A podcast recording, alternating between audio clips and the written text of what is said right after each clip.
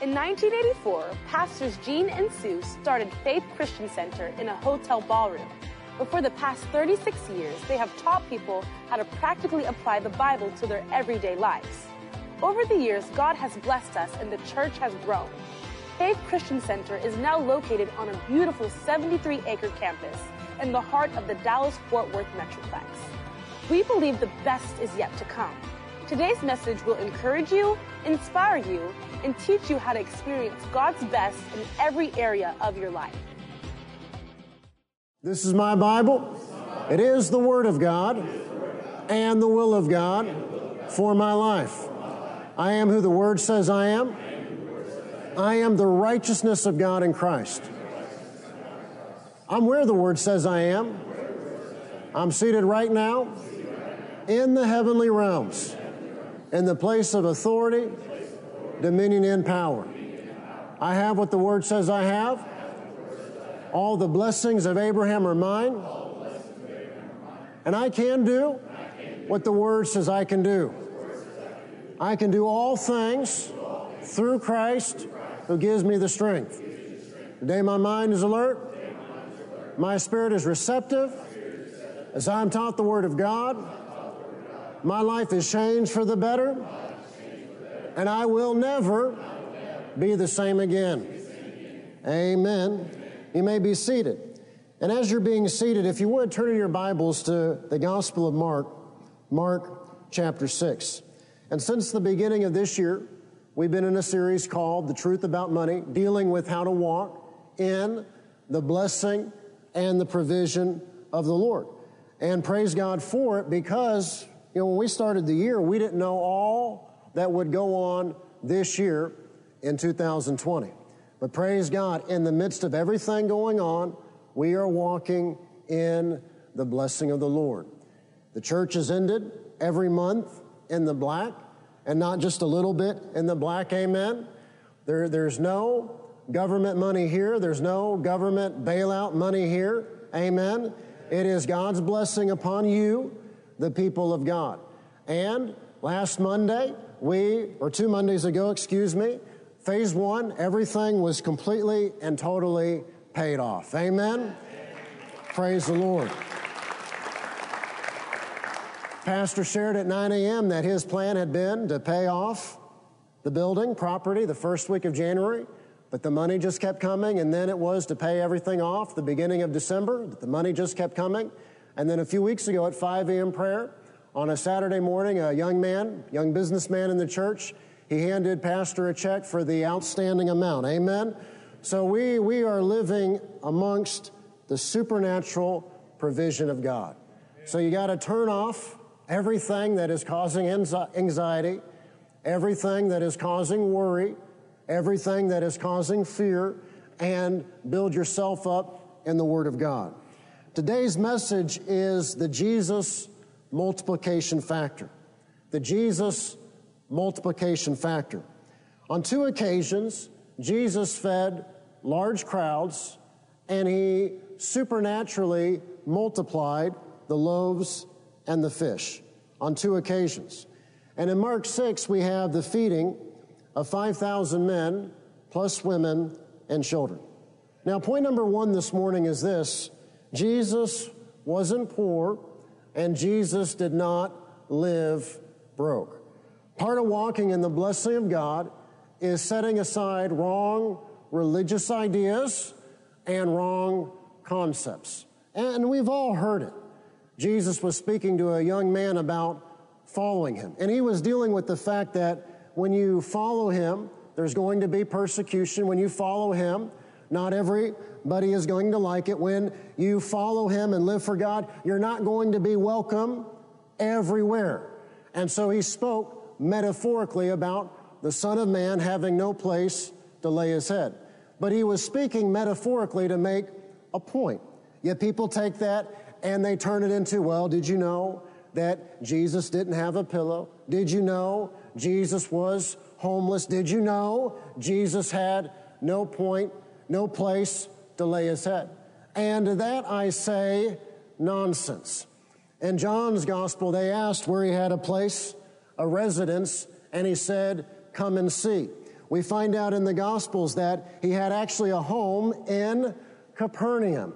So a lot of times people have in their heads wrong religious ideas or concepts they've heard or they've heard growing up that sabotage them in believing God. So, number one, Jesus wasn't poor and Jesus did not live broke. Mark 6, beginning in verse 35, by this time it was late in the day. So his disciples came to him. This is a remote place, they said, and it's already very late. Send the people away so they can go to the surrounding countryside and villages and buy themselves something to eat. But he answered, You, you give them something to eat. You do something about it. A lot of times we're waiting on the Lord, He's waiting on us. And He said to them, You guys, you do something about it. You give them something to eat. But they said to him, That would take eight months of a man's wages. Eight months of a man's wages. Now look in your Bible at the very next part of this verse, in Mark 6 and verse 37. They said, Are we to go and spend that much on bread and give it to them to eat? Now notice they didn't say, you know, Lord, we don't, we don't have the money. They said, Are we to go and spend that much on bread and give, him, give it to them to eat? So they had the money. Tell your neighbor, say, they had the money. Tell your other neighbor, say, they had the money. We find out in the Gospel of John that Jesus had a treasurer. His name was Judas. Well, you don't need a treasurer if you don't have anything to keep an accounting of. They had a treasure. And the treasure, actually, John tells us, was a thief. They had a money bag. They had, they had ability. They had provision. And Jesus said, You go and buy them something to eat. And they said, Are we to go and spend that much on bread and give it to them to eat? So they had the money, they had the ability. Now, when our family of seven, and I had to double check, you know, the blessing of the Lord, got to pay attention to the numbers. When our family of seven goes to Chick fil A, that's about $45. And Emily's a newborn, so she doesn't count towards that $45. Amen? So for six of us to eat, it's about $45. Now, could you imagine buying food for 5,000 men, plus women and children? What would that cost? Well, if you figure exactly the same number of women and you figure just 3,000 children, I'm sure there would have been more, that's a lot of money. And based on the math for our family, that's about $97,500 at Chick fil A. That is a lot at Chick fil A. But I give you that illustration to make the point when Jesus said, You give them something to eat, and they said, Are we to go and spend that much? That's eight months of a man's wages. They had some ability. Now, again, if you said, My father told me, Austin, I want you to go to Chick fil A for the tailgate party, take cash, that would be some briefcases. And you might say, Well, Austin, how did they have that ability with them? Well, they had coins. And in their day, coins were actually worth something. See, we, we live in a day where, because of the decisions of our government and politicians, our currency has been devalued, devalued, devalued, devalued. You know, if somebody gave you $1,000 in the 1980s, that, that was a lot of money. But $1,000 today is not what it was in the 1980s. And so in that day, they had coins. Coins were actually worth something. And with coins, you had some ability. So they had the money. Tell your neighbor again, say, they had the money. Tell your other neighbor, say, they had the money. Now, number two, when you walk with Jesus, not enough is not an excuse. When you walk with the Lord, not enough is not an excuse. Not enough is not an excuse. It's never an excuse. Verse 38 How many loaves do you have? Jesus asked. Then he told them, Go and see. When they found out, they said, Five and two fish. And this is always the question what do you have? What do you currently have? That's what Elisha asked a prophet's widow in 2 Kings chapter 4. He said, Tell me, what do you have in your house. And you read on, you find out that all she had was a little oil. And Elisha then told her to gather as many jars as she could from neighbors. And then a miracle happened. She started pouring that little bit of oil, but the oil kept pouring, and it poured until every jar she gathered was full. She was then able to pay her husband's debts, and then she and her sons lived on the plenty that was left over. But notice the miracle happened with what she had. The miracle didn't happen with what she didn't have, it happened with what she had. So that's always the question what do you have? We, none of us, neither you nor me, none of us can give or sow or be a blessing with what we don't have. But we can give or sow with what we do have. So what you have is always your seed to sow. What you have, even if it's a little, that's your seed to sow. Now, number three, Jesus does not subtract or divide, Jesus multiplies. Verse 39 Jesus directed them to have all the people sit down in groups on the green grass. So he believed in doing things orderly.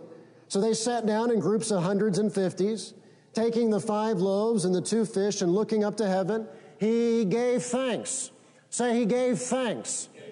You know, and this is what Thanksgiving is all about. Our families gathering together and giving thanks to our Heavenly Father for His blessing and His provision. You know, it's amazing how there can be mass gatherings, mass celebrations, and it's fine as long as it's for a politically approved cause. But, but don't let anyone find out about you and your family gathering in your home to give thanks in gratitude to God. You know, not everyone who came to the New World, but many people who came to the New World came seeking religious freedom from persecution and tyranny in Europe. And the pilgrims, they, they lifted their hands, their heads to God, and they gave thanks for His provision. But they came seeking religious freedom because they had been persecuted in Europe by men and using government to trample on the rights of men and women. So Jesus gave thanks. And that's what we ought to do, not just this week. We ought to do all the time, every week, every day. We ought to give thanks. Amen?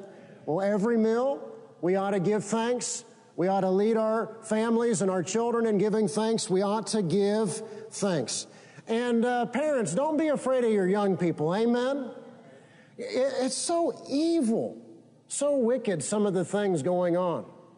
I saw that the government is saying that if you have a young person away at college, that that makes them a member of another household and not to let them in your house. That, that's evil. That is wicked. And do we not have more faith in the provision of God and the protection of God than that? And so we're living in days that are anti God, anti family. Jesus gave thanks, and then he broke the loaves. And he gave them to his disciples to set before the people. He also divided the two fish among them all. So notice Jesus did not complain about what he didn't have. Jesus gave thanks for what he did have. And this is part of walking in the blessing and the provision of God. Maybe you're not yet at the place you want to be at. Maybe you don't yet have what you'd like to have. Maybe you have not yet arrived at that destination, but in the meantime, give thanks for what you do have. In the meantime, give thanks for the blessing and the provision of God at your current level. To go to new levels, you got to be thankful and grateful and give thanks right where you're at. You got to have a right heart and a good attitude right where you're at. Give thanks. Jesus gave thanks for what he did have. Amen? And so that's what we ought to do this week and every week. That's what we ought to do during Christmas. Give thanks for what we do have. Number four, when you give, you're not enough. You'll live a life of plenty left over. When you give or put into the hands of Jesus whatever is not enough, you'll live a life of plenty and left over. Now, if the government had been in charge of the meal that day, they would have taken the five loaves and the two fish, and they would have cut them up into little itty bitty pieces. Now, how do we know that Jesus did not break it all apart into little itty bitty pieces? Well, look at verse 42. They all ate and they were satisfied. And many of you, you're going to eat this week and you're going to be satisfied. Amen? And I know the young people love it when, you know, mom and dad do Thanksgiving and then grandparents do Thanksgiving, and there are like three and four Thanksgiving meals. So there, there's going to be a whole lot of satisfaction going on this week. They ate and they were satisfied. They were full. So there was plenty, there was more than enough. Verse 43 And the disciples picked up 12 basketfuls of broken pieces of bread and fish. So they ate, they were satisfied, and there was plenty left over. That's God. See, when there's not enough, and there's lack, and there's need, and there's not enough, not enough, not enough, that's man. That's government, or that's the devil, but that is never God. When God is involved, there is plenty, there is more than enough, needs are met, people are satisfied, they're full, they're satiated, and there is always, say always, there, there is always plenty left over. That's God. That's when you know the Lord has been at work. See, when we deal with the Lord, when we deal with Jesus, we're dealing with provision and with multiplication. So there were 12 basketfuls left over. And the number of men, just the men who had eaten, was about 5,000. In Mark 8, we then have the feeding of 4,000 men, plus women and children. So, number five, when you don't have enough, our, Jesus has compassion, and He wants us to have more than enough. When you don't have enough, Jesus has compassion, and He wants us to have more than enough. I love it in the Gospels when it, the Gospel writers describe how when people in need came to Jesus, He was moved with compassion. And true compassion is seeing people receive what they need, what they desire. And so he has compassion, and he wants us to have more than enough. Mark 8, beginning in verse 1. During those days, another large crowd gathered. Since they had nothing to eat, Jesus called his disciples to him and said, I have compassion for these people. So, so he had compassion, and we ought to be compassionate. We, we have to realize that we live in a time, we live in a society where most young people growing up in America, they're not growing up in a Bible believing home. They're not growing up in a home where there is a Christian worldview. And then when they go to school, they're not going to get a Christian worldview. And so they, they literally know nothing about God. They literally know nothing about the things of God. They literally know nothing about a biblical worldview. And so when we turn on the news or we see what's going on in the news or we're, we're out and about, we have got to have greater compassion than we have ever had before.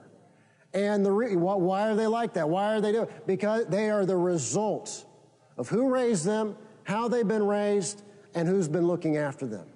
And so we've got to have greater compassion than ever before. Jesus said, I have compassion for these people. They have already been with me three days and have nothing to eat. If I send them home hungry, they'll collapse on the way because some of them have come a long distance. His disciples answered, But where in this remote place can anyone get enough bread to feed them? You know, they, they didn't live in a time and place like we do, where we have all these modern conveniences. You know, we have, we have no needs. And even when someone in American society has a need, that they can charge it, put it on credit, go into debt over it, we can, you can walk down the road to get groceries, go down the road to get food from five or six different places. But these were ancient days. There was nothing nearby. Where in this remote place can anyone get enough bread to feed them? And it had been three days. So, see, in our lives, we got to stop any complaining. We got to get any complaining out of our lives, out of our mouth, any ingratitude, any ungratefulness. Amen. And as Pastor said at 9 a.m., we turn on the news, get online, there's all these distractions. We just need to focus on what's important. The kingdom of God, the family of God, our families, our work, and focus on what matters. Where in this remote place can anyone get enough bread to feed them? Jesus asked, verse 5, How many loaves do you have? Seven, they replied. He told the crowd to sit down on the ground. When he had taken the seven loaves and given thanks, so notice again, he gave thanks.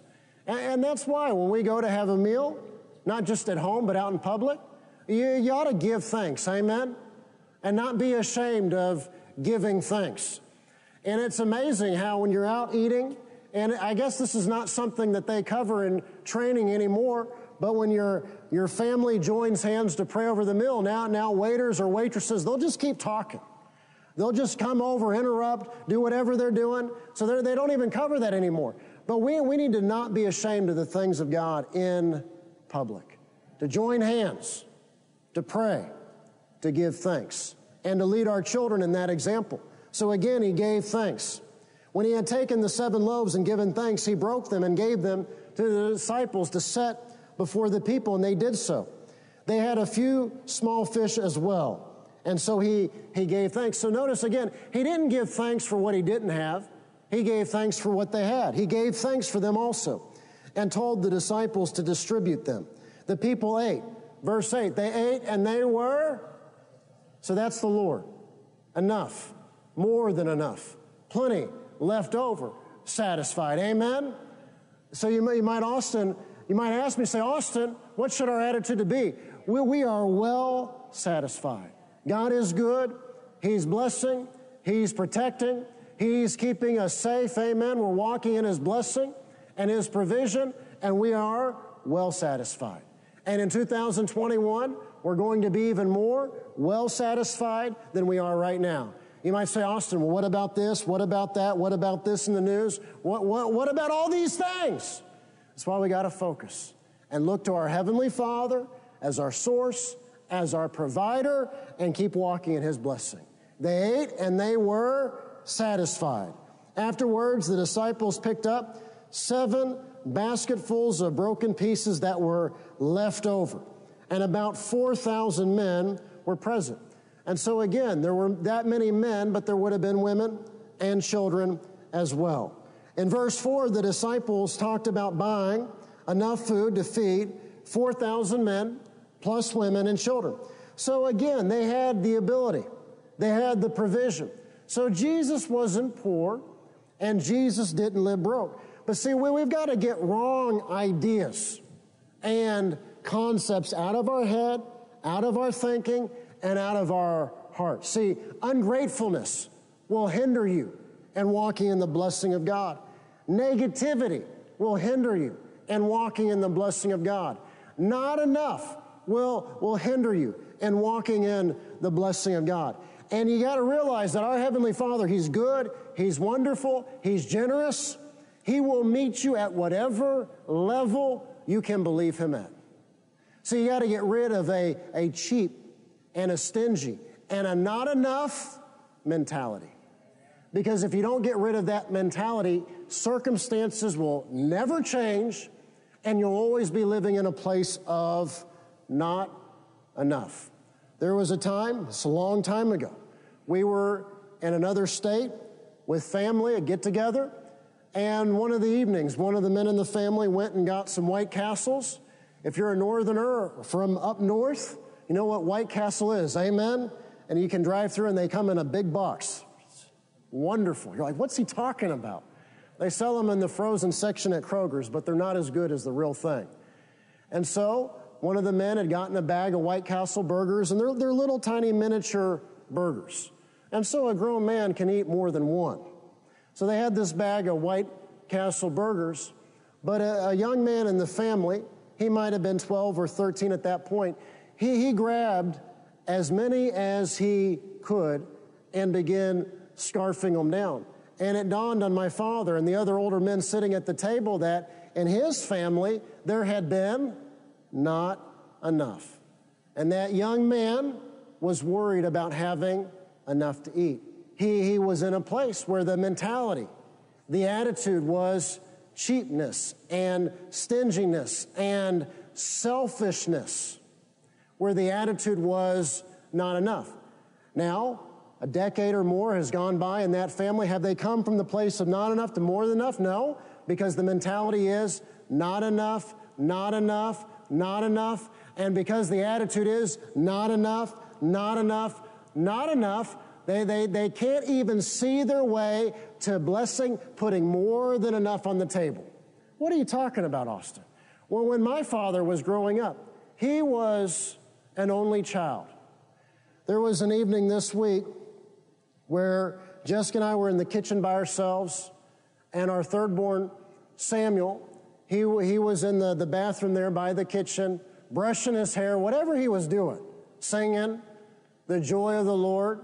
And I, I was standing there in the kitchen, and I said to Jessica, You know, my father's parents, they had my father. That, that was it, one child. And I imagine that as a little boy, he was a lot like Samuel. And, and I said, How could they not be nice to that little boy? How could they not be kind to that little boy? How could they be mean to that little boy? How, as that little boy got older, could they get brochures for military academies and threatening that little child to send him away to military school? One child. And Jessica said, Austin, people don't realize what they have. And even when there's just one, it's complain, complain, complain, complain. And a mentality of not enough. See, that, that's, those are seeds that can be deposited into a child that they carried forward. I've heard my father tell the story of how when his family growing up, they'd get pizza, his father would get one pizza.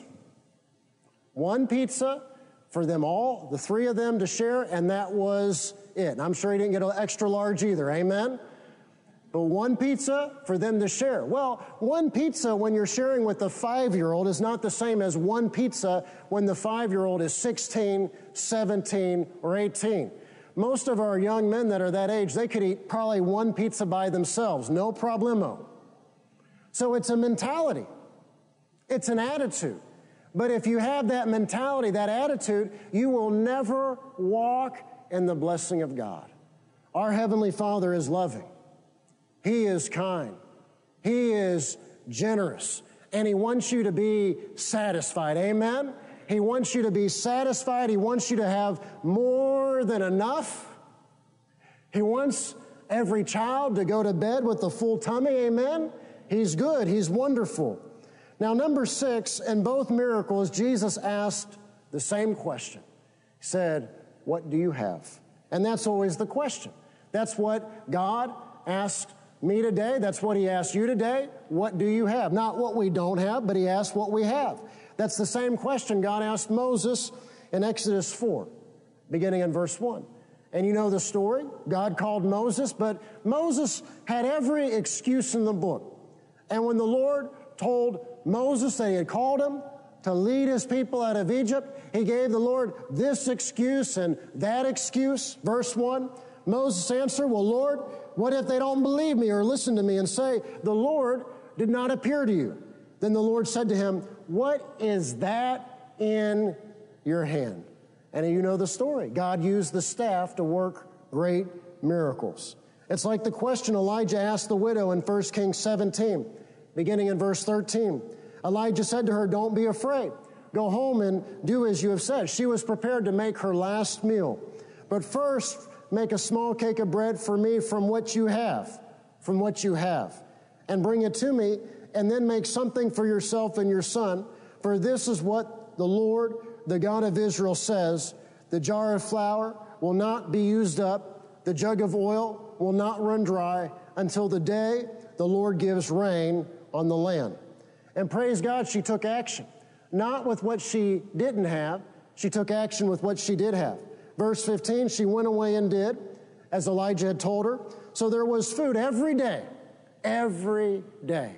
It was a time of famine and not enough. But for her and for her family, there was food every day for Elijah, for the woman and her family. For the jar of flour was not used up, and the jug of oil did not run dry, in keeping with the word of the Lord spoken by Elijah. So when he fed the 5,000 men plus women and children, Jesus said in Mark 6:38, "How many loaves do you have?" When he fed the 4,000 men plus women and children in Mark 8, he asked, how many loaves do you have? So stop talking about what you don't have. Stop dwelling on what you don't have. Stop saying what you don't have. Stop rehearsing to everyone what you don't have. Tell your neighbor, say, stop saying what you don't have. Tell your other neighbor, say, stop saying what you don't have. Jesus did not talk about or focus or dwell on or complain about what he didn't have. He simply gave thanks for what he did have. And that is a very powerful thing. He gave thanks for what he did have. So stop saying what you don't have or what you can't do. And if you're married, husband, help your wife with this. Wife, help your husband with this. Say, just say, stop it. Don't, don't do it. Shh. Shh. Say, stop it. Don't do it. Don't say it. Stop saying what you don't have. Stop saying what you can't do. There, there's no victory in telling me or telling the Lord or telling others what you don't have or what you can't do. Give our Heavenly Father thanks for what you do have. A lady shared this past week that she got a knock on her door in the evening, and another lady in the church had come with a car full of groceries to bless her family with. See, that, that is the wonderful provision of our Heavenly Father. I didn't even know there was a need. No one had said there was a need. Nothing had been posted about it, said about it, written about it. And yet, God met the need with not just enough, but more than enough. That is our Heavenly Father. So in your life, give thanks for what you do have. Number seven, this is the last point yield what you have to God, and He'll multiply it. If you'll be thankful for what you have and yield what you have to God, He will multiply it. Give God something to work with and then believe Him for a great harvest.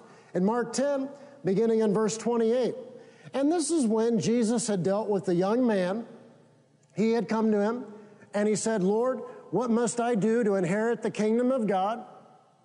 And Jesus said, You know the commands. And that young man said, Lord, all of these I have kept since I was a young man, which we know is a lie, which we know is not true, which we know is not honest. And Jesus said, Young man, one thing you lack. Go and sell what you have and give to the poor, and then you will have treasure in heaven. So this young man, he had not obeyed God in a particular area of his life, in his finances. He had ability, but he had not been generous. So Jesus gave him some instructions. Jesus gave him some homework. And the Bible says that young man went away sad because he had great wealth. And he couldn't part with any of it, much less all of it. And after that encounter, the disciples were concerned because Jesus said how hard it is for the rich to enter the kingdom of God. And why is that? Because they make it on their own. They succeed on their own. And to them, that they're a self-made success. They don't need anyone, much less the Lord. And it can be hard to lead someone who thinks like that to a saving knowledge of Jesus Christ. The disciples said, Lord, who then can be saved? And then they said, as Peter said, verse 28, he said to Jesus, We have left everything to follow you. So that young man couldn't do what Jesus said, but then Peter said, Lord, we have left everything to follow you. I tell you the truth, Jesus replied, No one who has left home or brothers or sisters or mother or father or children or fields for me and the gospel will fail to receive a hundred times as much Say, say a hundred times. Now, now again, this is where religion comes in because someone will say yes in the, the sweet by and by when we're with the Lord. And there, there is some truth to that because yes, in heaven we will be greatly rewarded, but the reward is not just for the next life. And that's where people miss it.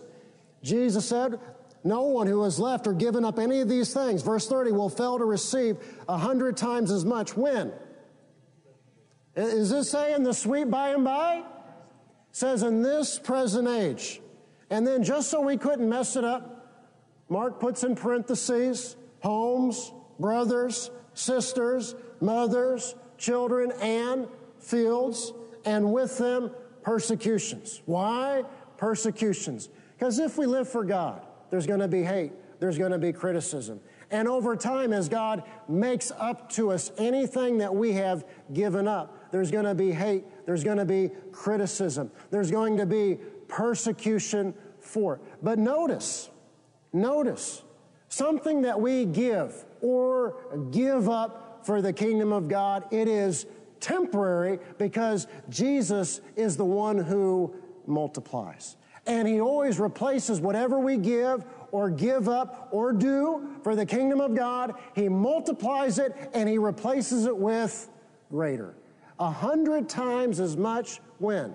In this present age and in the age to come, eternal life. But many who are first will be last, and the last first. So, who doesn't get this?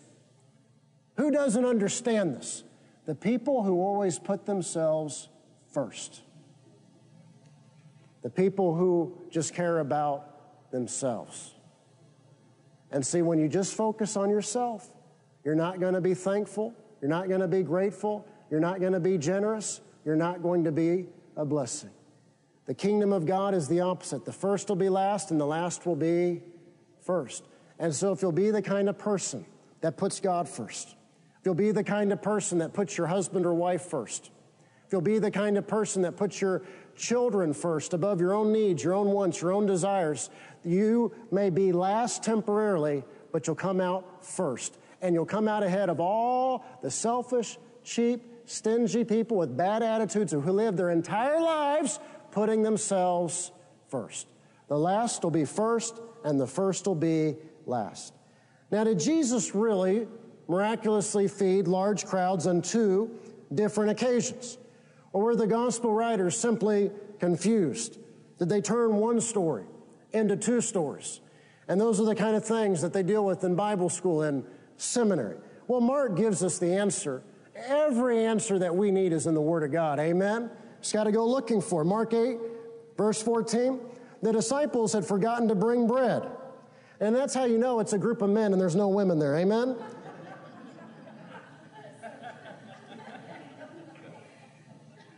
you know, with the new baby, I'm getting kids ready in the morning, loading backpacks. Amen?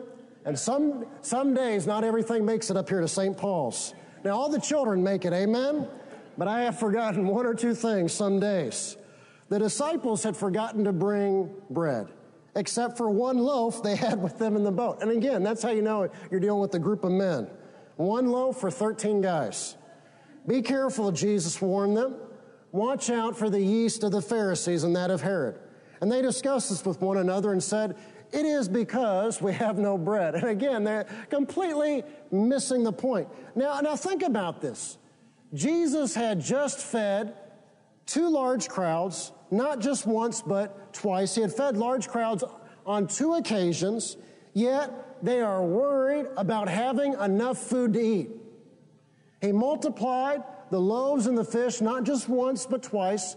They ate, they were satisfied, there was plenty left over, not just once, but twice. Yet they're here in the boat, they got one loaf of bread, and they're worried about having enough bread. They're worried about having enough food to eat. Amazing. But this is why we teach on faith and believe in God all the time. Because no matter how much progress we seem to make, we still seem to be like the disciples. And no matter what the Lord has done, no matter how He has provided, no matter the miracles that have taken place, we're still sitting in the boat and we're worried about having enough bread. Aware of their discussion, Jesus asked them, Why are you talking about having no bread? Do you still not see or understand? Are your hearts hardened? Do you have eyes but fail to see and ears but fail to hear? Don't you remember when I broke the five loaves for the 5,000? How many basketfuls of pieces did you pick up? Twelve, they replied. And when I broke the seven loaves for the 4,000, how many basketfuls of pieces did you pick up? They answered, seven. So the point was more than enough, plenty left over, he said to them, Do you still not understand? So Jesus himself testified that he fed a large crowd, not just once, but twice. He himself testified that there were two miraculous feedings one for 5,000 men, plus women and children, another for 4,000 men, plus women and children. And the disciples, they saw that with their own eyes. Yet, like us, they were worried. They were worried about the provision of God, and they doubted the provision of God. So we have got to remind ourselves to not doubt, to not doubt the Lord, to not doubt His provision. When, when things seem to be darker, the miracle, the answer, the provision, it's just going to be that much better. So they were worried. They were worried about food and bread to eat. They doubted. But we should not worry and we should not doubt the provision of our Heavenly Father. His word is true at all times. His word is just as true in 2020 as it has ever been. He blesses, He protects, He favors, He provides. So we've got to go back to Matthew 6 again and again. Jesus said, Do not worry, do not worry, do not worry. So take the little that you have. And the little is always the seed to sow. Take the little that you have and put it into the hands of Jesus and he will multiply it. Mark 6:42 says they all ate and they were satisfied. And that's the kind of life our heavenly Father wants you to live. He wants you to eat and be satisfied. But you got to give up wrong thinking, got to give up any bad attitudes, you got to give up being cheap or selfish or stingy. You got to be generous, amen. And you got to model what you're actually believing for. So you got to be generous with your family. Got to be generous with your husband or wife. Got to be generous with your children, amen. Got to be generous with the family of God. You got to be generous with those in need. Model what it is that you want to walk in. They ate and they were satisfied. Thank you for listening to this life changing message. To partner with us and to help us reach more people with the good news of the gospel, visit our website at faithchristiancenter.com. Your financial support is enabling us to reach more people than ever before. If you have never accepted Jesus Christ as your Lord and Savior, pray this simple prayer Lord Jesus, I repent of my sins. Come into my heart. I make you my Lord and Savior. If you prayed that simple prayer, you are born again and today is a new beginning. We would like to send you a copy of Dr. Gene Lingerfelt's book, God's Very Own Child. To receive your free copy, call the church office at 817 561 3400 or send an email to info at faithchristiancenter.com. Remember to put God first in every area of your life because He loves you and has a wonderful plan for you. And don't forget, we walk by faith, not by sight.